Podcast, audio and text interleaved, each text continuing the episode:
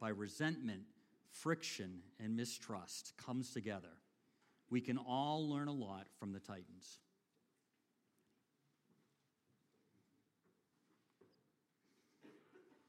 Right. They combined the white school and the black school into one called T.C. Williams High School.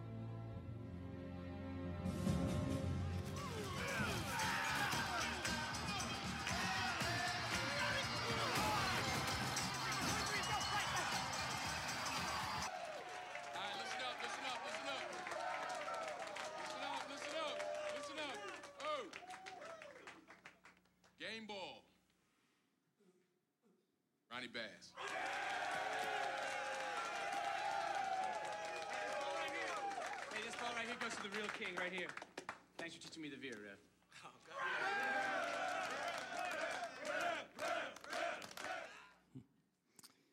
Follow the ball, and you're in the game. Lose track of the ball, and you're out of the game. Occasionally, you'll see in sporting events where someone loses track of the ball and it causes all kinds of problems. They're not in the right position. They're not there. It's just, it's just the, the, the team has all kinds of problems when one person, when the whole team loses sight of that. Well, before we dig into where we left off last week, I've got a couple items for you. Uh, first of all, I'm expecting next August, not I'm expecting it, but in, in August, I'm expecting to have a man cave in my house because these two are getting married. Mariah, yes, all right. So you can be happy about that. That's fantastic. So I'll have some ideas for that room now that we'll be and Rhina won't say it. She's around, so I got to be careful.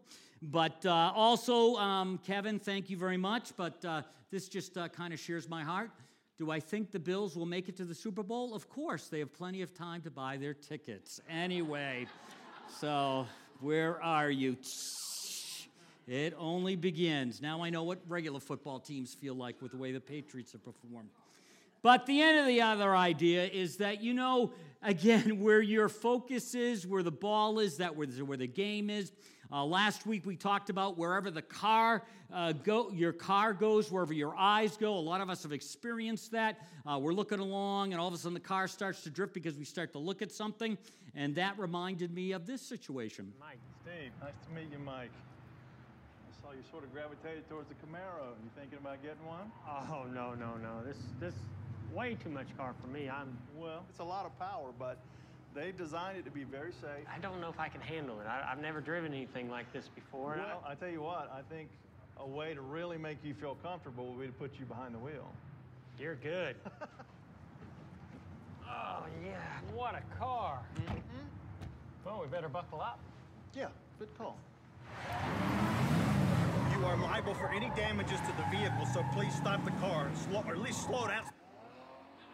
Slow down. Slow down. You can't go through that gate, Mike. Stop! Stop! I'm gonna get you. Watch it! Watch out! He's keeping his ro- You're gonna eyes wreck on the this road, you're liable for it if you wreck it. Mike, stop the car! Stop the car right now! Get up here! Yeah, yeah.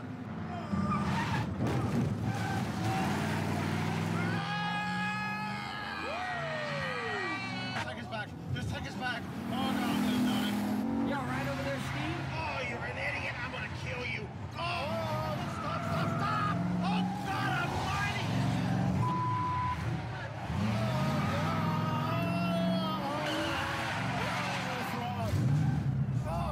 You think you are? What do you mean? I'm Uh, calling the it's- cops. No, no, you don't understand. It's not what you think. It's not calling what you cops. think. No, it's just a prank. We're just having fun. Look, this is a camera. Here's a camera. There's cameras. Look, it was all just fun. Look, I'm Jeff Gordon. There you go. Eye on the ball, eye on the road, very significant.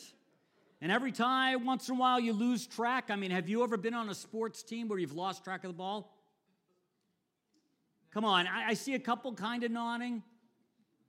Just give me a hand if you, you. All right, thank you. Thank you for honesty. Uh, believe it or not, I played lacrosse in high school and junior high, and uh, There was a couple times we lost, as a team, we lost track of the ball. Uh, one time there was a situation like this. It wasn't planned, but it happened. indoor lacrosse and they're passing around and it gets bobbled a little bit. He picks it up, he gives it to his buddy. His buddy winds up, shoots. Uh oh, no ball. That was on purpose, but I can remember one time in a lacrosse game, the guy's cradling it down and he's coming through, and I was on defense and he's doing all these moves and we're getting ready for it, and he shoots it.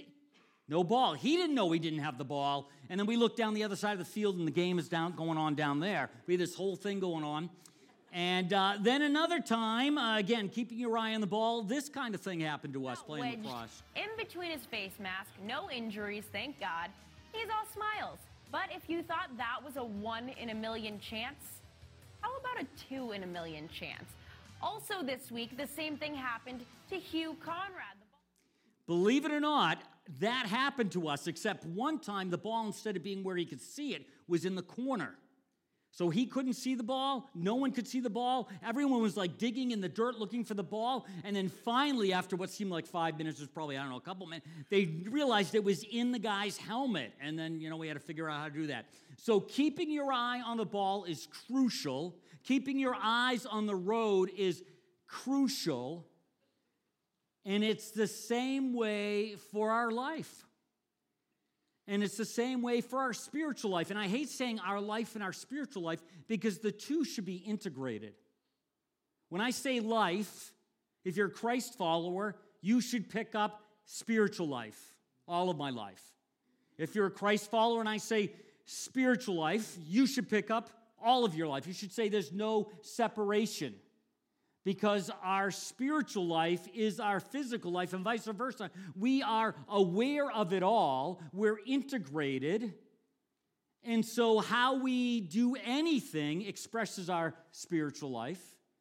And our physical life is expressed in our spiritual life. I, you know, you're exhausted physically.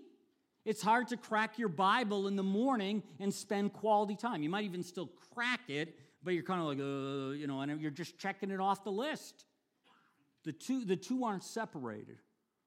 So, where your eyes are, where you're looking, is where your life goes. It's where the action is. And, uh, you know, we need to make sure, we saw this verse last week, and I don't think I read it. Let make a, let's make a clean break with everything that defiles us or distracts us, both within and without. It starts really on the inside. You have to start, you have to start, start off by asking, what are my dreams? What are my goals? Where does my mind go? Where does my heart go? Because for most of us, eventually those things show up on the outside. So, so what are the distractions? Well, first you got to determine what the ball is, and we'll remind ourselves of that in a few moments. But, but, but what, what's, what, what distracts me? What gets in the way? Where am I looking?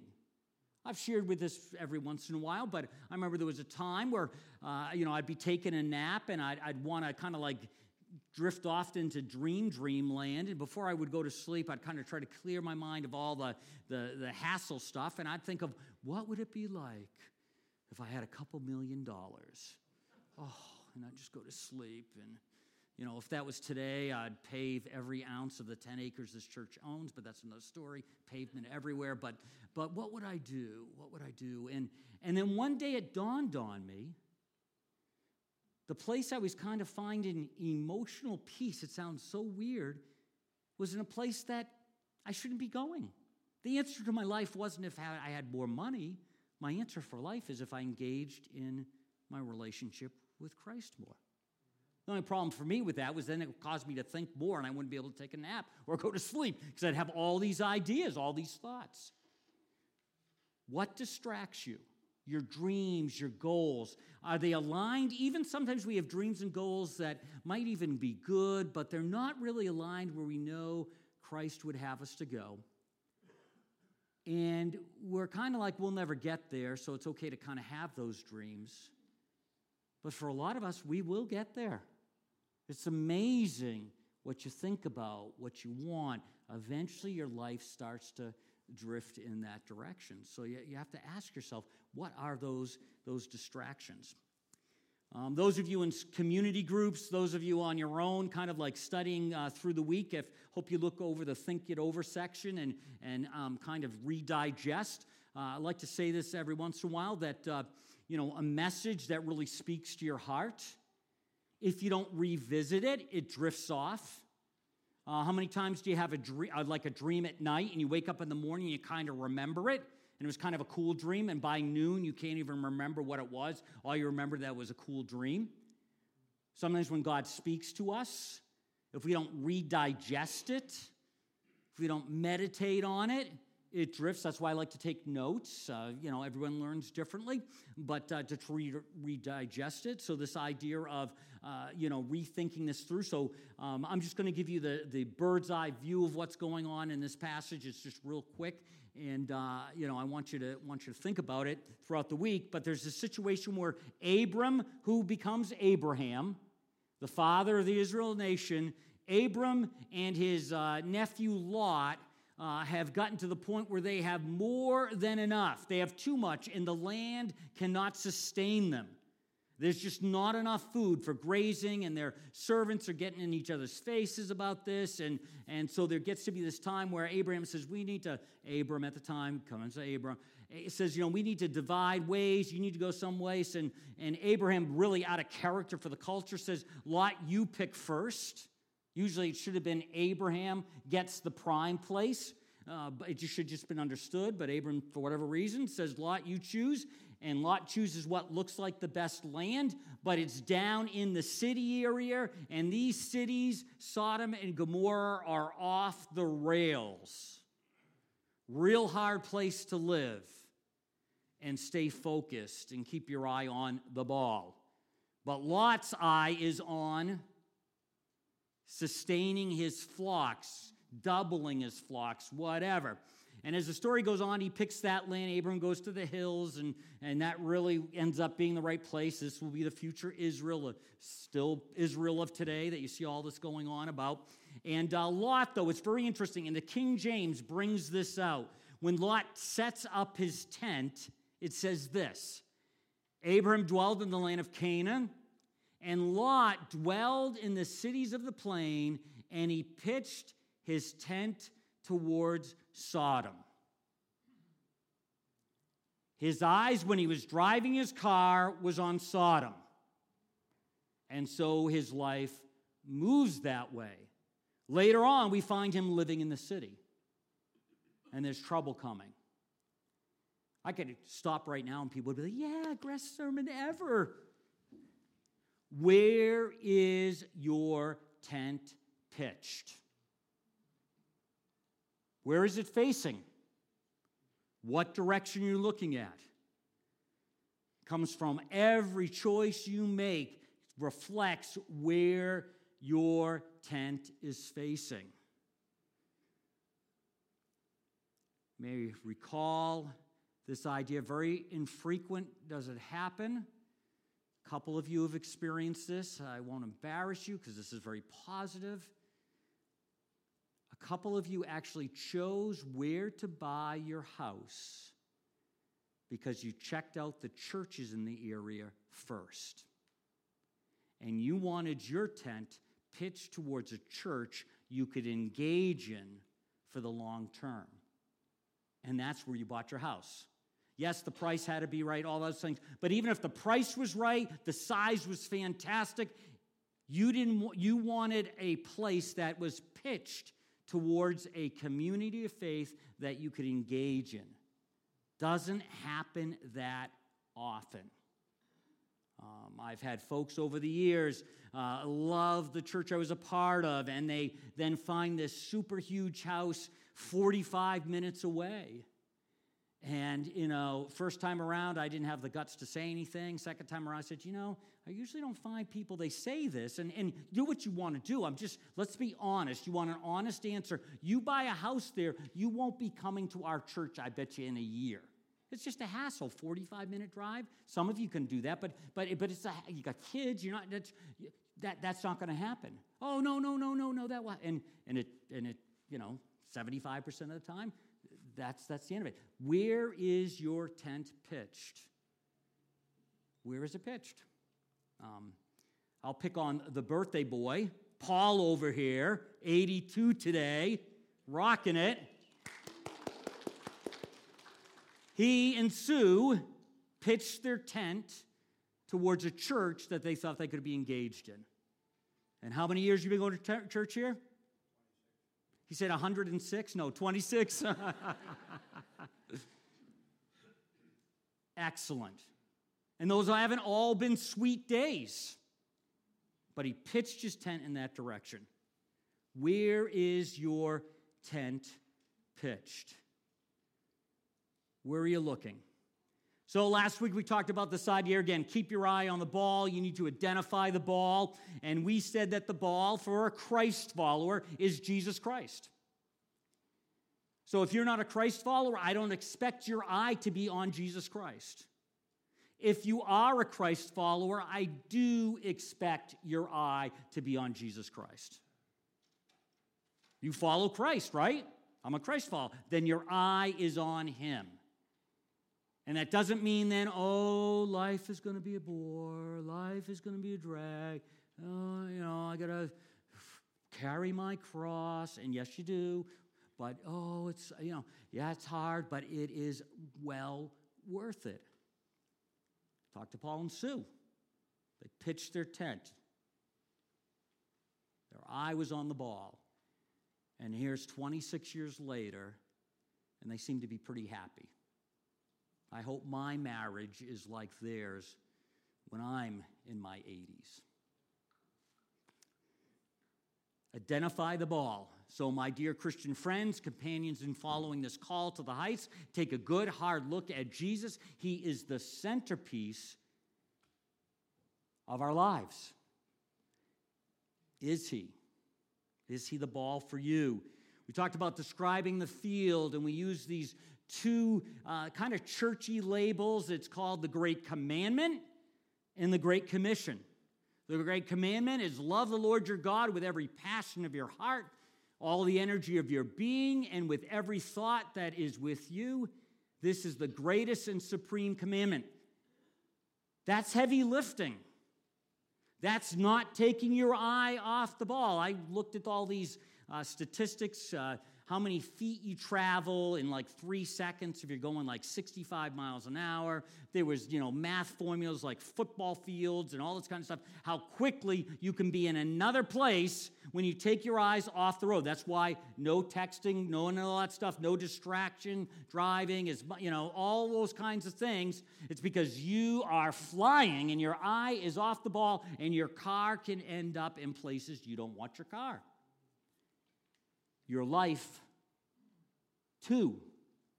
And it happens quicker than you know.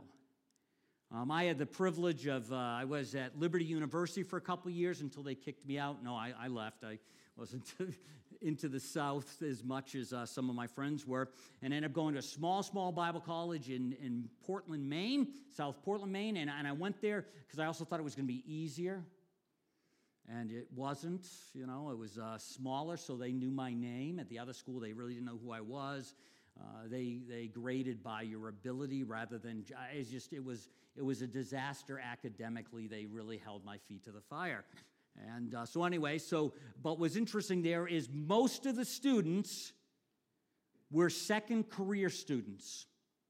They'd gone and done something else, and now they felt called to ministry, and so they were there.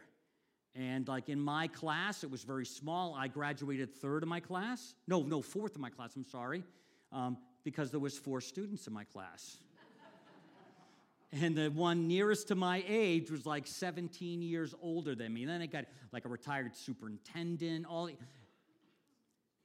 But a good portion of those second career guys would say, God has been calling my life all of my life. And finally, I'm in my 50s and 60s, and I'm doing what he called me to do. And they had had successful careers. One was an engineer, all these things. They didn't have their eye on the ball. They had good lives. They involved in churches. And, and again, the ultimate isn't going to be a pastor or be a missionary. It's being who God's called you to. And they had rejected their call for decades. And now they were finally answering their call because their eye was on the ball. And many of those guys went off to have uh, impactful, difference making ministries for another 15, 20, 25 years. Some of them into their 70s and 80s. So, describing the field, great commandment loving God with all your heart, and then loving others as you love yourself. And trying to pick those that drive you nuts and say, Do I have any love in my heart for them? That's where the real hard work. It's easy to love those who are lovable.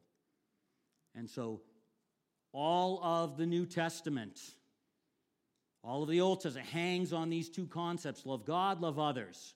And then all of this, all these things, you could probably go through almost every passage and say, is this telling me to love God? Is this telling me to love others? And how? And that's it. It's no more rocket science than that. Love God, love others. We heard the prayer. Thank you that Jesus gave his life for us so we could have this relationship with God. We could walk with God. We could have our eye on the ball. In the car, our lives will go that direction, and you won't be sorry for it. So you got the Great Commission, then you got the Great Commandment. So go and make followers of all people in the world. We talked about go as you go. You don't have to go somewhere, it's as you go, as you go through life. This isn't to be complicated. Baptizing them, having them identify themselves with Christ. They're going to follow him. Next week, we've got two guys getting baptized, and I am extremely excited about them. And you baptize in the name of the Father, the Son, and Holy Spirit. The idea that our God is one God in three persons, the Trinity. Uh, we don't have time to get into that right now, but this idea of as you go, touching lives, influencing lives, making disciples, making followers of Christ. And it's amazing if you can be in an environment, you, your life can rub off on other people's lives. Some of it's formal, a lot of it's informal. Jesus and his disciples traveled, a lot of it was informal. It's funny, uh, we had Rivers for a couple days this weekend and uh, just just just training you know you know he's like 14 16 months and uh, you know um, uh, you know turn the page and he like he doesn't really do it well. I just say turn the page. He does it. Uh, when we go out of a door shut the door and he kind of like does something. He's not really shutting the door and and all these kinds of things. And you're just you're just training him how to do stuff. And he, and he just he just does it. The funnest thing to do is to take socks off and go pew pew pew pew pew, and he'll go pew pew pew pew pew. He'll even do that on face uh, time, you know, pew, pew, pew, pew, pew. And, uh, you know, and all this kind of stuff. Of course, he sticks his feet in his mouth, which I can't do, but, uh, or I might, but then I wouldn't be able to do anything else. And this idea of, and teach them to faithfully follow. The teeth in those two words, faithfully follow, are you and I faithfully following. You can't teach somebody to go to a place where you're not going. Doesn't mean you have your act together. Totally, you're traveling in that direction. Faithfully follow all that I've commanded you, and I will be with you as you do this day after day after day, right up to the end of the age. Again, we talked last week. You want God's presence in your life? Keep your eye on the ball, and God is present in your life. So, running for a touchdown, I'm not going to walk through all this. We talked about the mission. You ought to really look at that. It's in your program. You can fill in the blanks.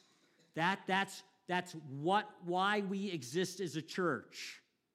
If there's things in there you don't say, oh, I don't agree with that, then, then you're going to be frustrated at this church because we do want to make difference in people's lives wherever they're at wherever they're coming from, with all their heartaches, with all their brokenness, and even your brokenness that you've learned to cover up and be much more sophisticated about. All of our brokenness. Make a difference wherever they are and lead them into that relationship with God through Christ. That's why we exist. And we try to do this in a way that's not more difficult than it needs to be. We try not to add human rules and rituals to what we do as a church family. Try to keep it stripped down to bare metal so that we're doing really what God has us to do. And we, if, if you're a new person thinking about following Christ, we want you to be able to understand the Sunday morning messages. We want you to be able to, to get things and understand. So we really try to, to explain words if it's a religious word. And I'd encourage you if we say something that you don't get, send an email. Let me know. Let us know. And we'll try to unpack that for you uh, because we want to make it uh, uh, easier to follow Christ because it's hard to follow Christ. So we shouldn't make it any harder than it has to really be. And so, you know, this whole idea of find and follow, uh, you know, seeking seekers, that is part of our DNA. People that uh, want to find Christ or are open to it. We, we offer things, talking about like the trunk or treat, and, you know, we're going to do this Christmas tree lighting thing. We'll do a Christmas Eve service thing. We do Easter egg hunt. Uh, we did the game dinner every once in a while, but then we also want it to be available here, just not on those special events. We want that to be a conduit. And so find, seek those folks. It comes to our mission statement again, and uh, Again, it should be in your program that multi generational. We don't want to take to one generation over the other. We want to have the richness of having seniors interact with other folks, young people interact with seniors, and the joy and all that goes along with that. And we want to be able to impact uh, our community and, and be a breath of fresh air. There's a passage that talks about being a shining star. We want to be pointing to Christ by lifting up the name of Jesus, uh, lifting up Jesus, by uh, pointing to him with our lives, teaching God's word, and making disciples, making followers who love and live like Jesus. So, real quickly, taking your eye off the ball. We read, There are many out there taking other paths, choosing other goals, and trying to get you to go along with them. I've warned you of many, many times. Sadly, I have to do it again. All they want is easy street. They hate to carry or hate Christ's cross. They don't, they don't like that. And again, when I said earlier, we don't need to make it difficult. Christ's cross in our lives, following him, yes, there is some heaviness to that. There's some, there's some challenge. If you're thinking about becoming a Christ follower, it's not the easy road, it's not the easy street. But as Christians, we don't have to make it harder. We don't have to add layers to it. And so when we uh, take our eyes, we this is really Christians, Christ followers can take our eyes off Christ and we can drift. Um, when I was uh, when we lived uh, when I grew up, we lived in a little town Ipswich in uh, Massachusetts. It was on the coast, and there was this Cranes Beach, very nice sand. And uh, moms used to love this beach because it was a sandbar, so the waves were not existent. So us kids, when we became teenagers, thought it was the baby beach, so we didn't like to go there. But anyway, you know, we'd go there, and but there was a little bit of a current. And you get out in the water, even up to you know knee, waist, and if you didn't pay attention, you'd start working your way down the beach. And all of a sudden, you'd realize, where am I? You're playing, you're splashing, and mom and dad's little campsite with all their blankets are way up there. It just would happen. It's just, it's just the way it was. That's the way it is in the world we live. If we're not careful, we just drift along with it. And again, we don't need to be difficult, we don't need to be unkind, but we just need to understand that drift is easy. It's easy to take our eye off the ball. It's easy for us to be driving down the road and we see something that's really cool to us, catches our attention. We start looking at it and blah, blah, blah, blah, blah, we're on the rumble strip. That's really great. We got those rumble strips, right? Blah, blah, blah, you know, count how many times you hit that when you're driving to your house.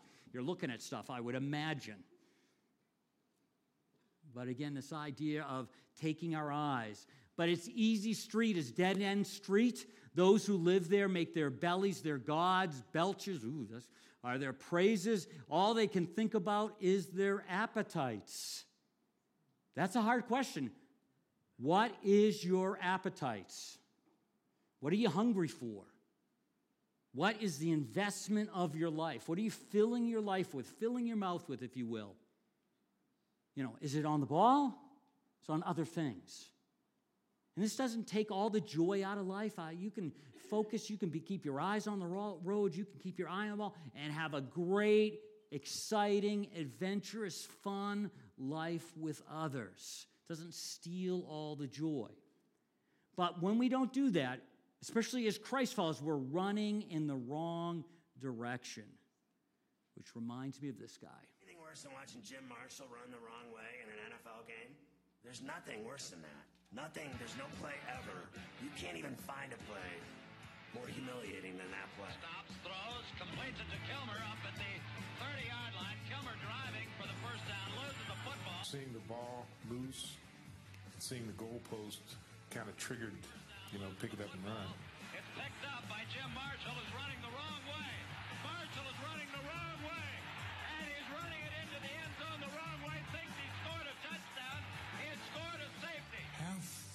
did he feel when he got in the end zone and turned around waiting for his teammates to mob him? And they're like, you idiot, what have you done? Jim, you ran the wrong way. One of the 49er players came up and, and said, Thanks, Jim. Uh, you knew right away. You really messed up this time. It took a lot of guts for me to go back on that field because, you know, I took football very seriously and I had um, made, um, you know, the biggest mistake uh, you could probably make. Marshall's wrong way run was a bad play, but didn't affect the final outcome. Big Jim redeemed himself, forcing a fumble that sealed the Vikings' victory. Funny. What happens when that's our lives and we run the wrong way?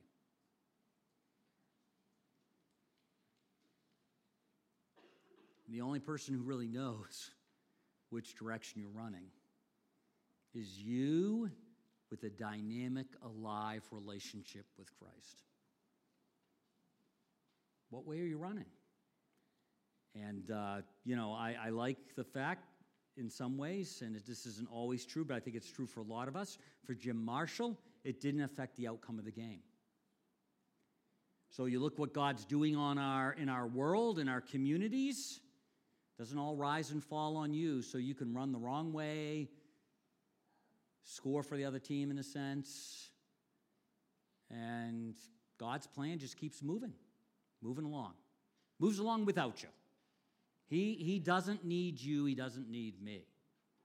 He welcomes us to the game, he welcomes us to the drive, but most of us aren't at the place where our life is going to ripple effect into overall history. You know, we're not a Moses, we're not a Paul. But he gives us a seat at the table. And that's a wonderful thing, he gives us a seat at the table. And like I said, those Bible college students, most of them were second career Bible college students when I was there. And, and some of them, it was through life, and it, then God had their direction that they should do something different. But there was a, definitely a handful of guys that said, God has been bugging me about this since college. And they had already had their career and they were in their 60s, and now they finally said, surrender. Running the wrong way. What's interesting is uh, Jim got back in the game. A little uncomfortable for Jim. Can you imagine?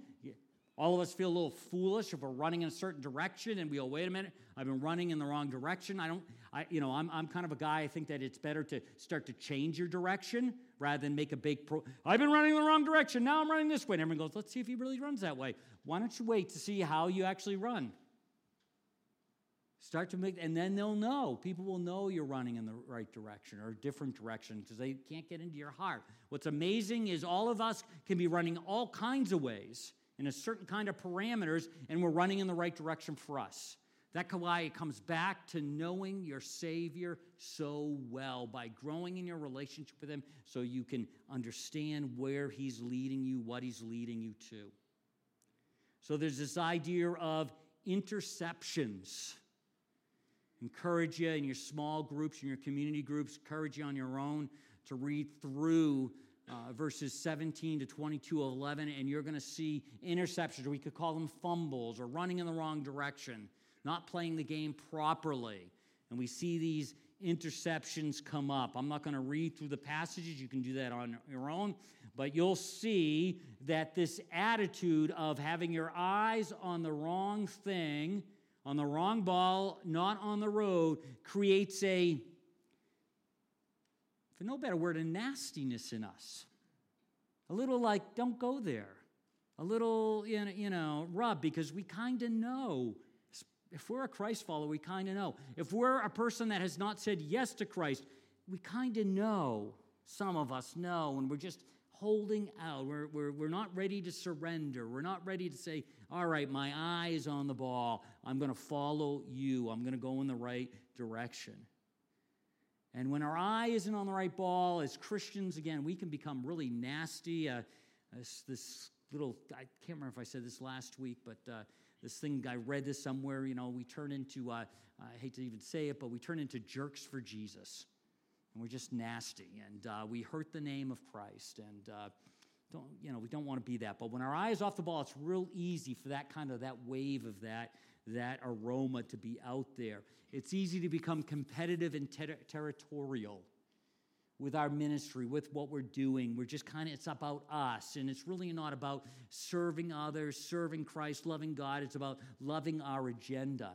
And it's amazing in, in church world how close a, a good looking thing, a God honoring thing, can turn into competitiveness and can turn into territorialness, if that's a word. I remember one time, yet many, many years ago, uh, you know, we would do coffee time like we do here, and uh, you know, and but these people started bringing in all kinds of snacks, and there were these two people, and they started to make it into a competition who could like have the best snacks. I mean, it got obnoxious, and, and, and, these people really couldn't afford what they were doing. I mean, they would, they, it would just be like, it'd be like you were like I don't know where you would be. It'd be like you were like at a fancy restaurant, all these, you know, up you know, donuts now. It's these parfaits. I, I, don't know. It was just, it was just, it was just crazy. We had to tell them to stop it, you know. But it was just territorial. So they they begin with serving. Let's add some goodies to the coffee time, and then it just got out of hand. It's amazing. Their their eye was on outdoing everybody else. It wasn't on serving. And, uh, you know, so th- that's just, you know, you, you probably have experienced that. Um, it's easy to become judgmental. You see how other people aren't doing it or are doing it because your eye's off the ball.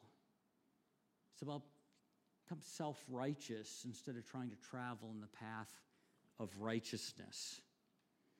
Um, it's easy to become argumentative when your eye is off the ball because all these little things can start to really bug you that don't matter a hill of beans. They don't. And I'm too nervous to say what some of those could be because we all have them.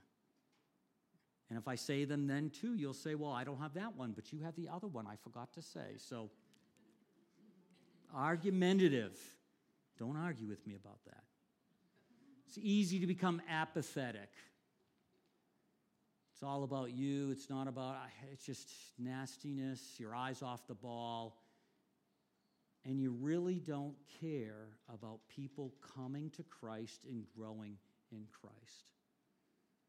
Again, it's funny for me to be able to say this now. I remember 32 years ago meeting with someone who uh, I was uh, the youth pastor, and me and, a, and an, I think it was an elder were meeting with this guy who was like 150 years old, uh, had deep pockets, and um, he remembered the days where the church gave 95% of every dollar that came into missions. It never really did that, but that's what he, you know, just like that.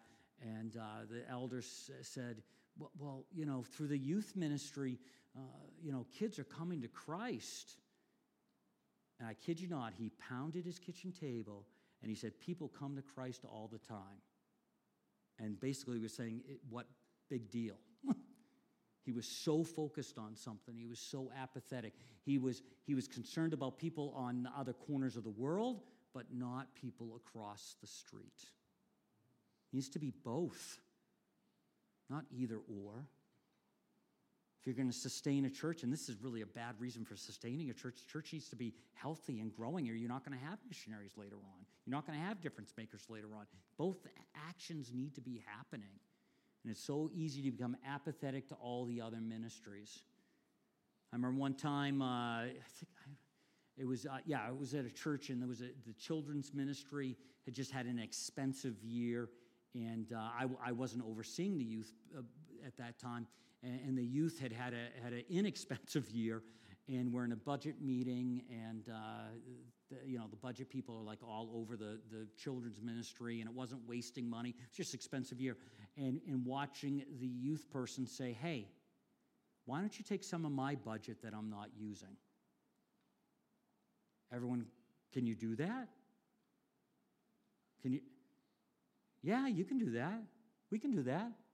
Problem solved. They, the, the youth person wasn't thinking of just their thing, they were thinking of the overall thing. You're in business, they sometimes call that silos. Everyone's in their own silo, and they don't care about what's going on in the other silo. Well, they all need to be together. So, again, this, this apathetic idea. Um, completions Again, I encourage you to read these passages. I gave all that inferior stuff up so I could know Christ personally, have the eye on the ball, experience his resurrection power, be a partner in his suffering, and go all the way with him to death itself. Live the whole life. Live the whole life. Follow Christ the whole time. Have a completion. Score a touchdown. Great. Giving up all the other stuff. My eye is on the ball. And, uh, you, you, know, this idea of, you know, lo, I'm with you always, even to the end of the earth, that great commission, this is kind of saying, hey, I gave up all the other stuff, put my eye on following Christ with the life you've given me, and I experience God's power in my life, and it's exciting. God shows up. I don't feel like God is not present in my life. When your eye is off the ball, I don't know if you how often you feel God's presence in your life because you're not following him. You're kind of doing your own thing. And he's like, go do your own thing. See how that works for you. And it doesn't work. If there was any way to get in on the resurrection from the dead, he's not questioning his salvation. He just wants to be a part of it. I wanted to do it. I'm not saying that I have this all together, that I've made it, but I'm well on my way, reaching out for Christ, striving, energetic. Who has so wondrously reached out to me? So, the idea of being all in. Are you all in? Are you all in? Only you can answer that. And it's when you're all in, it doesn't mean you're giving up something like the fun of life, the adventure of life. You are all in, you have that. Read the corresponding verses in your quiet time. Fixed attentiveness. Are you fixed on that? Are, are, is your eyeball on that thing? You keeping it matched up?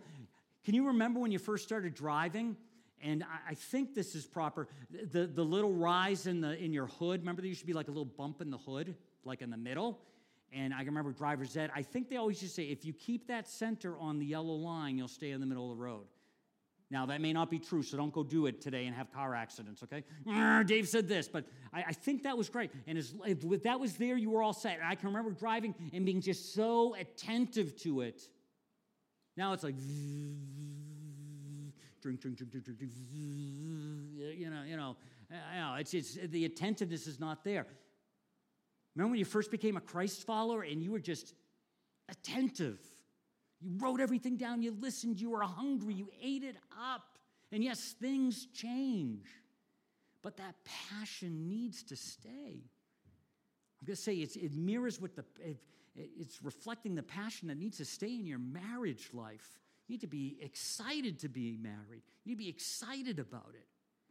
Fixed attentiveness. Use some of that drive that you use to wine and dine your spouse to get them to like you, to keep liking you. Yes, they love you, but want them to like you. So when you get home, they're like, oh, you're home. You know, I, you know, It's like, you know, I like to kind of, when Cindy comes home, I'm almost like a puppy dog, you know. get home? How'd your day go? You know, you know, because I work out of my home office and I've been captive because of this thing and I can't drive anywhere. Thanks for those who helped me out with that. But uh, fixed attentiveness, hunger, passion.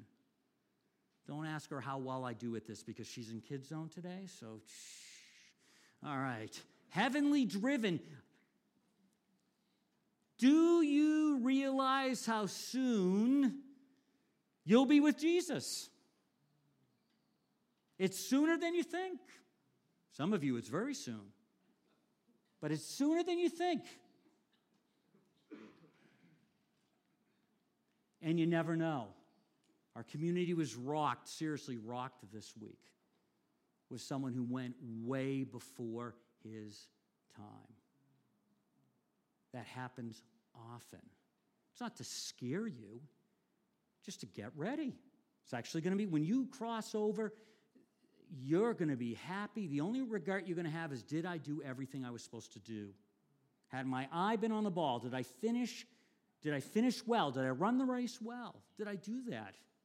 That's the only regret. You're, you're not going to want to come back. That's some reason I eat so much ice cream. Cindy says, You need to be healthy. You need to be all here forever. I'm like, I don't want to be here forever. And I'm off and running and I'm not turning back. So heavenly minded, they are no earthly good. Draw a line through that. If you're heavenly minded, you better be earthly good. You cannot be heavenly minded without being earthly good. If you're heavenly minded, you're making a difference. You're loving and living like Jesus. That has earthly goodness dripping all over it. Spirit directed, Christ in your life. You're not on this by yourself. Awesome that you get to uh, have a vision. He's a part of your life. He, he prompts you. I'm trying to remember yesterday there was something I wasn't going to do or I was going to do, and I just I just said, yeah, I kind of probably I'll do this, and I, I, felt that was God saying, yeah, do this, and it was a, it was a good thing. I wish I could remember what it was now, but uh, it was definitely spirit directed. It wasn't Dave Spencer goodness because there isn't much of that. So steadfast determination, passion, hanging on, grit. Let's stay on it.